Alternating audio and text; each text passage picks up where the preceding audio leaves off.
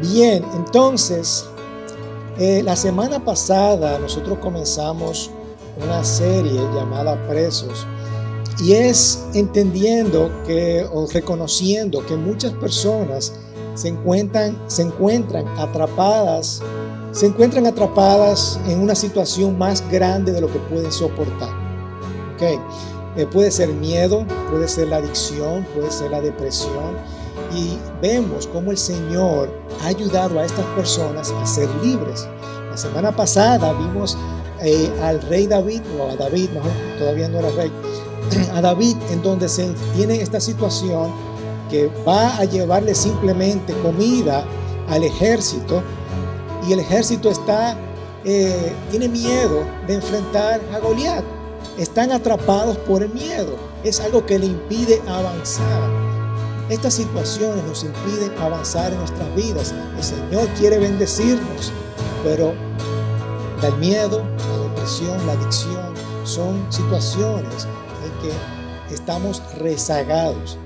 No podemos avanzar y no podemos ver la bendición que el Señor tiene para cada uno de nosotros. Así que estas personas tienen problemas, y se encuentran en, esta situación que no pueden soportar. En el día de hoy vamos a ver eh, acerca de la adicción. ¿Ok? La adicción, cuando pensamos en adicción, pensamos en droga y en alcohol, ¿verdad que sí? Pero la adicción tiene otros matices. Pueden ser juegos al azar. Hay gente que están adicta a los juegos del azar, a, juegos, ¿verdad? Eh, hay gente que quiere ser eh, reconocida en su trabajo y por eso se, vuelven adictos al trabajo, quieren estar lindos delante del jefe y quieren hacer todo lo posible para ser reconocidos. Eh, los hobbies también pueden ser eh, adictivos. Cualquier hobby, ah, no, eso es un jueguito, eso es algo que yo tengo para entretenerme, pero eso puede eh, tener una adicción en tu vida. ¿Ok? Así que hay muchas formas de tener, ser adicto. Y hoy vamos a trabajar con jueces, capítulos 13 al 16. Obviamente no lo vamos a ver todo completo, pero vamos a ver esta historia de jueces del 13 al 16. Así que si tienen sus Biblias pueden buscarlo y yo lo voy a presentar también acá. Dice, los israelitas volvieron a hacer lo malo ante los ojos del Señor. ¿Cuántas veces nosotros hacemos lo malo delante del Señor? Volvemos a hacer los malos, lo malo ante los ojos del Señor. Déjame darle un poquito de contexto. Las personas estaban, los israelitas estaban esclavos en Egipto, ¿verdad? Moisés lo libera, Luego viene Josué, que los lidera por décadas. Luego Josué muere y no hay nadie que tome el lugar. Y ahora están en esta tierra prometida y la tendencia es, cuando las cosas van bien, nos olvidamos de Dios. Pero hacemos lo malo y el Señor nos, nos olvidamos de Dios. Cuando estamos bien y comienzan a creer estas personas sus propios estándares éticos y comienzan a adorar otros dioses. Comienzan a hacer los malos delante de Dios. Ok. Luego, el Señor los entregó en manos de los filisteos durante 40 años. Es decir, el Señor, yo lo voy a bendecir a ustedes, pero como ustedes han hecho lo malo delante de mí, bueno, ya no puedo más. Ya, hagan ustedes. Yo aparto mi sombrilla, mi, protección y ya yo los entrego a los filisteos. Y eso es lo que hace el Señor. Cuando hacemos lo malo delante del Señor, el Señor, bueno, está bien, haz tú lo tuyo, haz tú lo tuyo. ¿De acuerdo? Porque ustedes se han olvidado de mí, ustedes están por su cuenta, está bien. Hay un regalo, los filisteos. ¿Ok? Cuando ellos experimentan los filisteos, quienes les roban la comida de sus tierras, ahora, ah, no, Señor, te necesitamos, te necesitamos de ti. ¿Dónde estás? Dios, ¿nos puedes ayudar? Ok. Entonces, Vamos a saltar al capítulo, al versículo 3 a 4. Dice, entonces el ángel del Señor se le apareció a la mujer y le dijo, tú eres estéril y y no has tenido hijos, pero vas a concebir y a dar a luz un hijo. Ahora, pues cuídate de no beber vino ni licor y de no comer ni ninguna cosa inmunda, porque vas a concebir y a dar a luz un hijo él no pasará navaja sobre su cabeza porque el niño será nazareno para Dios desde el seno materno y él comenzará a salvar a Israel de las manos de los filisteos. Ok, para entender un poquito la vida de este Señor que va a nacer, tenemos que entender primero ese llamado en particular que él tenía. Él decía, él va a ser un nazareno. ¿Qué es un nazareno? Bueno, en números 6, eh, es decir, si vemos Génesis, eh, Éxodo, Deuteronomio, Números, Levítico, ¿verdad? Vamos a ver que hay instrucciones de aquellas personas que quieren dedicarse completamente a Dios.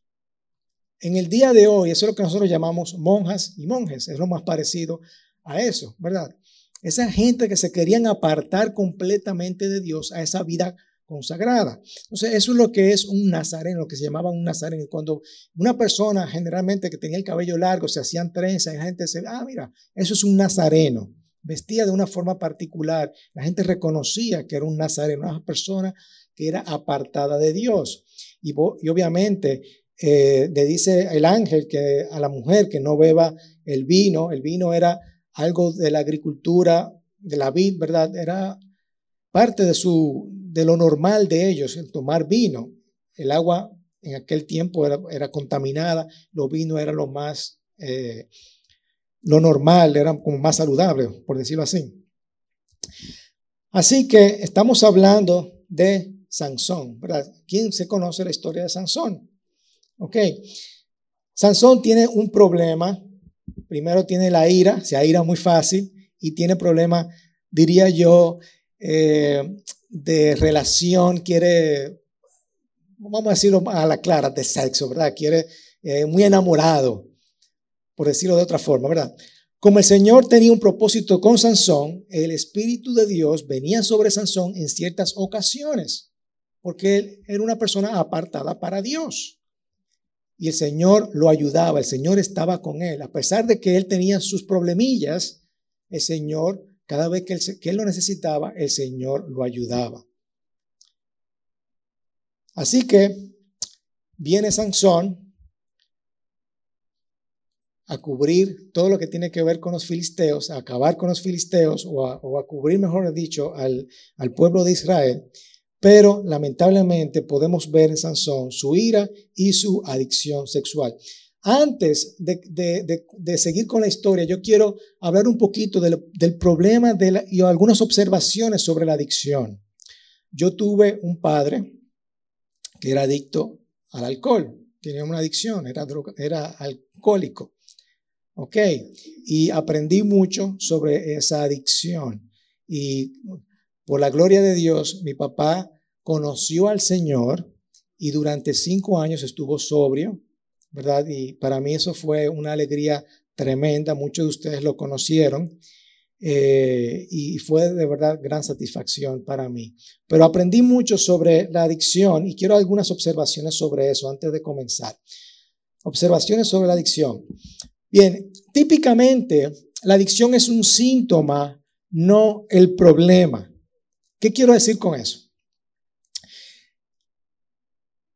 Es algo que va comenzando y nos eh, resguardamos en eso con un problema que hay algo en nuestro interior. ¿De acuerdo? Cuando se trata del sexo, cuando se trata del alcohol, cuando, cuando se trata de juegos al azar, comienza al pasito, comienza algo tenue, pequeño, y luego se va incrementando, pero es para lidiar con un problema que hay en nuestro interior. ¿De acuerdo? Nos resguardamos en esas adicciones, tratamos de calmar algo que hay realmente adentro, hay una herida en nuestros corazones. Y por eso buscamos refugio en estas cosas, para, como para olvidarnos de eso. También la adicción eventualmente nos atrapa. La adicción interfiere con el plan de Dios para tu vida. Tenemos que entender muy claro eso. Eso nos echa para atrás. No nos impide, cada vez que nosotros estamos eh, penetrados en eso, eso nos impide buscar más a Dios en nuestras vidas. Nos olvidamos de Dios por completo. Interfiere con el plan de Dios para nuestras vidas. La adicción es algo poderoso, es algo que yo no puedo deshacerme de eso así. Me encantaría poder decir, mira, eh, deja de hacer eso inmediatamente o desde que tú creas en Cristo, eso se va y ya, desaparece de tu vida. No, eso es algo poderoso que nos mantiene preso. ¿Ok? Nos mantiene preso. También la adicción siempre impacta a otras personas. Tú crees que eso es para ti, que es a ti que te está haciendo daño. No, eso hace daño a otras personas. Ella hizo mucho daño a mi mamá, nos hizo daño a nosotros como hijos, el hecho de que mi papá era alcohólico. ¿Ok? Impacta a otras personas. Y por más que tú creas que es un pecado, ah, no, eso solamente lo sé yo, de alguna forma u otra tú vas a ver que eso le hace impacto a otras personas. Así que eso no es para ti. Tenemos que pensar también que eso impacta a otras personas. La adicción eventualmente nos atrapa. De alguna forma u otra nos va a atrapar, nos va a agarrar. Uno piensa, ah, no, es un poquito, es un poquito. Ah, no, no, yo no soy adicto. Eso es algo, un chinchín, ¿verdad? Y eso eventualmente nos termina atrapando. Un ejemplo es el trabajo, como dije ahorita. Tú quieres lidiar con la, aprobación de tu jefe y tú te involucras tanto en el trabajo que te vuelves adicto. Te vuelves adicto. Y obviamente, y el jefe lo recompensa. Eso, ah, como tú trabajaste más, eh, tú eres el mejor empleado y eso lo vemos como si fuera algo bien, bien chévere. Pero realmente no nos damos cuenta que estamos adictos al trabajo. Y obviamente todos tenemos un área de vulnerabilidad. Dice la palabra, si tú crees que tú estás bien, procure que no caiga. ¿Ok? Procura que no caiga. Eventualmente nosotros tenemos un punto débil. Cuando hay algo en nuestros corazones, podemos caer con cualquier cosa y podemos volvernos adictos a eso. ¿Ok? Son algunas cositas acerca de la adicción. Así que Sansón tiene este problemita. Ustedes lo ven cuando eh, leen el capítulo. Sansón va una y otra vez y visita a prostitutas. ¿Ok? Y muy enamorado, se enamora de aquí. Incluso se enamoró de una filistea que el papá le dice, pero ven acá, mi hijo. O sea, de, toda la gente que hay aquí, tú te vas a enamorar de nuestros enemigos, ¿verdad? De una filistea. ¿Eh? Y obviamente se encuentra en problemas y Sansón incluso eh, se, incomoda, mata a 30 filisteos, luego se enamora de otra mujer, el papá le engaña, eh, viene, vienen más filisteos y acaba con miles de filisteos. Es decir, esa es la vida de Sansón. Se encuentra en estos problemas una y otra vez. Luego, finalmente, en el versículo 16, que es donde vamos a pasar mayor parte del tiempo, dice, Sansón fue a Gaza y allí vio a una ramera. Ahí comenzamos a ver su problema. Y se llegó a ella. Entonces fue dicho a los de Gaza, Sansón ha venido acá y ellos acercaron al lugar y se apostaron a la puerta de la ciudad toda la noche, acechándolo y estuvieron callados toda la noche y dijeron, esperemos hasta que amanezca entonces lo mataremos. Hasta sus enemigos sabían que él tenía un problema, ¿verdad? Su debilidad. Y adivinen qué, después de eso Sansón se enamoró de una mujer del valle de Sorek que se llamaba Dalila, ¿ok? O sea, y Dalila no solamente fue una vez, fue varias veces a decirle a Sansón, revélame tu debilidad. Dice, los principales, los príncipes de los filisteos fueron a ella y le dijeron, persuádelo y ve dónde está su gran fuerza y cómo podríamos dominarlo para atarlo y castigarlo. Entonces, cada uno de nosotros te dará mil cien monedas de plata. ¿Ok? Él va, Dalila va a donde él y le dice, Sansón, ¿cómo tú te haces débil? ¿Verdad? Y yo no sé si Sansón es como medio tonto o algo. Porque, oye, él, sabe que es para matarlo. Él sabe que ella va a atraparlo y Sansón se deja llevar de, ella. O sea, no, entiendo. Y yo no sé cómo ustedes se imaginan a Sansón, ¿verdad? Yo no sé si ustedes se imaginan a Dwayne Johnson, ¿verdad? pero yo me lo imagino, no sé por qué, yo me lo imagino un tipo flaquito. Aquellas personas que veían a Chespirito, ¿se acuerdan de Chespirito? Él hizo una, una sátira de eso. Y yo me imagino, no sé por qué tengo en mente al Chespirito Ustedes saben que el Chespirito era bajito, chiquito, y él venía, es que se me olvida que tengo tanta fuerza. Esa es mi imagen de Sansón, no sé por qué.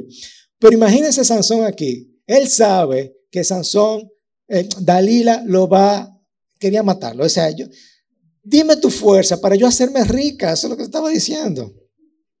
Pero bueno. Él finalmente le reveló pues todo lo que había en su corazón, diciéndole, nunca ha pasado navaja sobre mi cabeza, pues he sido nazareno para Dios desde el vientre de mi madre. Si me cortan el cabello, mi fuerza me dejará y me debilitaré y me haceré como cualquier otro hombre. Imagínense, él ya sabiendo lo que le iba a pasar, él se cansa de todo lo que ya Dalila lo tenía ya tastiado, de, ay Sansón, por favor, dime, pero por favor, dime, dime. Y ya Sansón ya no aguanta más. Y tú puedes saber, yo digo, bueno, o Sansón es muy tonto o realmente él tiene una adicción. Y eso es lo que pasa con la persona adicta, o sea, hacen todo lo posible por lograr o, satisfacer su necesidad.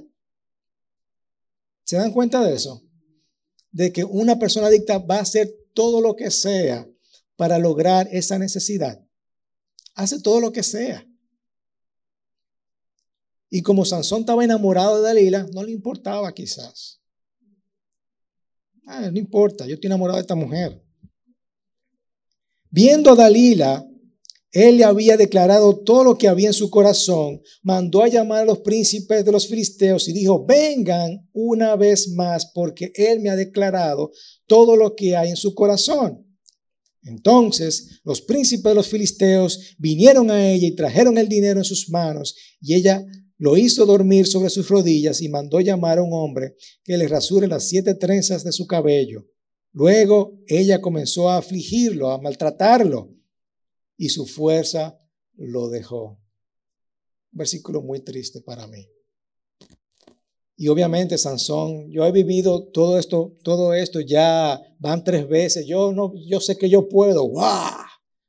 Me quito, uso mi fuerza y me deshago de eso, ¿verdad? ¿Cuántas veces nosotros tratamos de salir de cualquier adicción o cualquier problema? Ah, no, yo, yo puedo. Ya yo lo he hecho otras veces.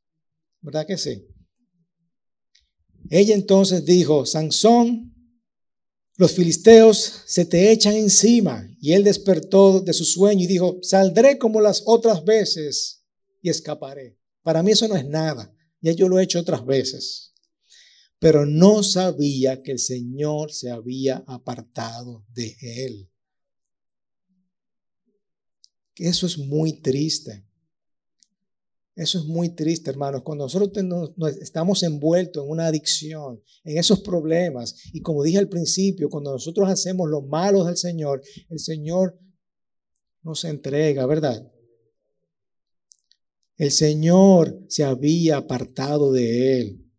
Eh, creo que es el versículo más triste de toda la Biblia, que el Señor se aparte de ti. Ya creo que esa adicción ya había, había había quedado muy lejos, había llegado muy lejos, Sansón. Ya, ok, yo te he ayudado otras veces, yo te he dado la fuerza para liberarte cada vez que tú la necesitabas, pero ya tú fuiste demasiado lejos.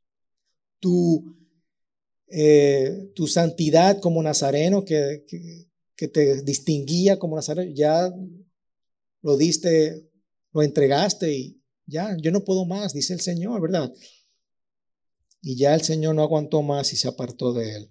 Los filisteos lo prendieron y le sacaron los ojos y llevándolo a Gaza, lo ataron con cadenas de bronce y lo pusieron a girar el molino en la prisión. Imagínense qué vergüenza. Sansón ahí dando vueltas. Eso es lo único que tenía que hacer, dar vueltas ciego. Pero el cabello de su cabeza comenzó a crecer. Eso es una esperanza para cada uno. Yo creo que es el mejor versículo para mí, ¿verdad que sí? ¿Dónde está Jesús? Mi hermano Jesús se fue. Jesús, esa es la esperanza que nosotros tenemos.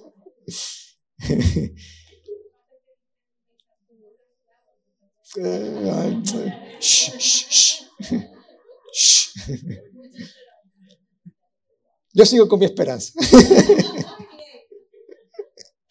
ok. Comenzó a crecer de nuevo después de ser rasurado. Los príncipes de los filisteos se reunieron para ofrecer un gran sacrificio a su Dios, Dagón, y para regocijarse, pues decía nuestro Dios ha entregado a nuestro enemigo Sansón en nuestras manos. Imagínense, un gran enemigo, Sansón había matado a miles de filisteos. Nuestro Dios ha entregado en nuestras manos a nuestro enemigo, al que asolaba, asolaba nuestra tierra y multiplicaba nuestros muertos. Y cuando estaban bien alegres, dijeron, llamen a Sansón para que nos divierta. O sea, no solamente se burlaban de él, Sansón ahí, eh, un payaso, un payaso. Lo único que tenía que hacer era darle vuelta a los molinos, ¿verdad? Y llamaron pues a Sansón de la cárcel, de la cárcel, y él los divertía y lo pusieron de pie entre las columnas. Entonces Sansón dijo al muchacho que lo tenía de la mano, déjame tocar las columnas sobre las que el edificio descansa para apoyarme en ellas. El edificio estaba lleno de hombres y mujeres y todos los príncipes filisteos estaban allí y sobre toda la azotea habían como tres mil filisteos, hombres y mujeres mirando mientras Sansón los divertía. Entonces Sansón invocó al Señor y le dijo, Señor Dios, te ruego que te acuerdes de mí y te suplico que me des fuerza solo esta vez, oh Dios, para vengarme ante los filisteos por mis dos ojos. Sansón palpó las dos columnas del medio sobre la que el edificio descansaba y se apoyó contra ellas, y con su mano derecha sobre una y con la mano izquierda sobre la otra, y dijo, San, y dijo Sansón, muera yo con los filisteos, y se inclinó con todas sus fuerzas, y el edificio se derrumbó sobre los príncipes y sobre todo el pueblo que estaba en él. Así que los mató al morir fueron más de los que había matado durante toda su vida. ¡Wow! ¿Eh? Qué tremenda historia. Yo no sé, a mí me, me, me, me ponen los pelos de punta, ¿verdad? Ahora, ¿cómo nosotros, cómo liberamos, cómo nos liberamos de la adicción? ¿Cómo nosotros nos liberamos de la, de la adicción? Y obviamente a mí me encantaría yo decirle, miren, eh, conoce al Señor, ¿verdad? Y, deja lo que estás haciendo y ya tú vas a hacer, pero eso no es así. Como dijimos ahorita, eh, la adicción son muy poderosas y requiere, requiere tratamiento con, muchas veces que es necesario. Reconoce tener un programa en donde tú estés todas las semanas o todos los días ahí procurando dejar eso, ¿verdad que sí? Pero mientras tanto, nosotros, ¿qué podemos ir haciendo? Vamos a primeramente reconocer el problema. Finalmente, Sansón se dio o reconoció que estaba quebrantado. Él dijo, mira, ya yo no soy Dios. Ya yo tengo la fuerza que Dios me dio, pero yo no soy Dios. Ahí se dio cuenta, ahora yo soy invencible, pero no vulnerable, ¿verdad? Nosotros muchas veces queremos hacer las cosas por nuestra cuenta. Nos queremos que somos los matatanes, que no, no, no, yo, yo puedo controlar eso. Principalmente los, traguitos, ¿verdad? Yo, yo puedo controlarme, yo puedo controlarme, uno más, no importa, ¿verdad que sí? O yo puedo, eh, no, eso es solamente un jueguito. ¿verdad? Y es como, eso comienza al pasito, al pasito. Tú crees que tú puedes controlarlo, pero no puedes controlarlo. Tú tienes que entender que tú puedes ser vulnerable. Pero Dios es paciente con nosotros. Pero cuando soy orgulloso, ¿qué hace Dios? Dios se aleja. Dios se aleja. Dios se aleja. Pero lo importante es, Señor, yo tengo un problema. Y mejor aún, yo, yo voy a dejar eso, porque yo sé que eso me puede traer problemas. ¿Ok? Si todavía tú no has entrado en la adicción. Lo segundo es rendirte a Dios. Ríndete ante Dios. Sansón estaba físicamente ciego. Ahí él comienza a ver. Imagínense dándole vuelta a ese molino. ¿En qué estará pensando Sansón? Es un momento para nosotros meditar y pensar en todos los problemas que tiene la adicción. Los problemas que vimos ahorita, ¿verdad? Óyeme, yo le estoy haciendo daño a mi familia con esto, me estoy haciendo daño a mí. El Señor no me permite avanzar porque realmente los vicios no te dejan avanzar. ¿Ok? Y él, pobremente, caminando en círculos, pensando. ¿Qué estamos pensando cuando estamos haciendo eso? Pero lo importante es nosotros poder rendirnos delante de Dios. Dice primera de Pedro, humíllense pues bajo la poderosa mano de Dios para que Él los exalte a su debido tiempo. Todo comienza en yo rendirme delante de Dios. Santiago dice, Dios resiste a los soberbios, pero da gracias a los humildes. Vamos a ser humildes delante de Dios, reconocer que tengo el problema y decir y rendirme delante de Dios. Yo no puedo, tú puedes. Y Dios te ama tanto que Él te va a llevar a un lugar de humildad. Y la pregunta es, ¿Dios no va a perdonar por eso? Claro que sí. ¿Dios me va a utilizar de nuevo? Claro que sí. El cabello comienza a crecer de nuevo. Ok, lamentablemente muchas veces va a tener consecuencias. Va a tener consecuencias pero el Señor te puede usar de nuevo, el Señor nos da otra oportunidad. Pero primero tenemos que reconocer el problema y rendirnos delante de Dios. Y lo tercero es que no nos podemos dar por vencido. El cabello comienza a crecer. Dios va a usar a personas fracasadas para, y, y darle nuevas oportunidades nuevas oportunidades. Es una bella ilustración de la gracia del Señor, que a pesar de que lo que había hecho Sansón, y Sansón ya me imagino eh, viendo que ya no podía más, que ya no tenía la fuerza, que ya lo que estaba haciendo era burlas para sus enemigos, el Señor le dio una oportunidad más, le dio una oportunidad más. Eh, dice el autor de Vida sobre la Oscuridad, Neil Anderson, como creyentes no estamos tratando de ser santos. Somos santos en el proceso de llegar a ser como Cristo. Amén. Y déjenme decirle que cada uno de nosotros hemos aceptado a nuestro Señor como Señor y Salvador. ¿Cierto? Y eso nos hace a nosotros ser nazarenos. Somos santos, somos apartados. Somos consagrados a Dios y por lo tanto nosotros debemos nuestra vida a Dios. Dios ha usado a personas inmorales, personas orgullosas, a personas resentidas, a personas con pecado y le ha dado una segunda oportunidad. Así que nosotros no nos podemos dar por vencido. ¿Tú crees que esa fue la, la idea que tenía el ángel con su mamá o su mamá tenía con Sansón? Cuando él dijo, mira, tú vas a tener un hijo y lo vas a llamar Nazareno y vas a, va a ser consagrado para Dios. Esa no era la idea que tenía su mamá para él. Un hombre adicto y con esa debilidad que él tenía. Así que no nos demos por vencidos, hermanos, porque nosotros podemos salir de cualquier adicción que nosotros tengamos. ¿Verdad? Si nosotros reconocemos el problema y nos rendimos delante de Dios.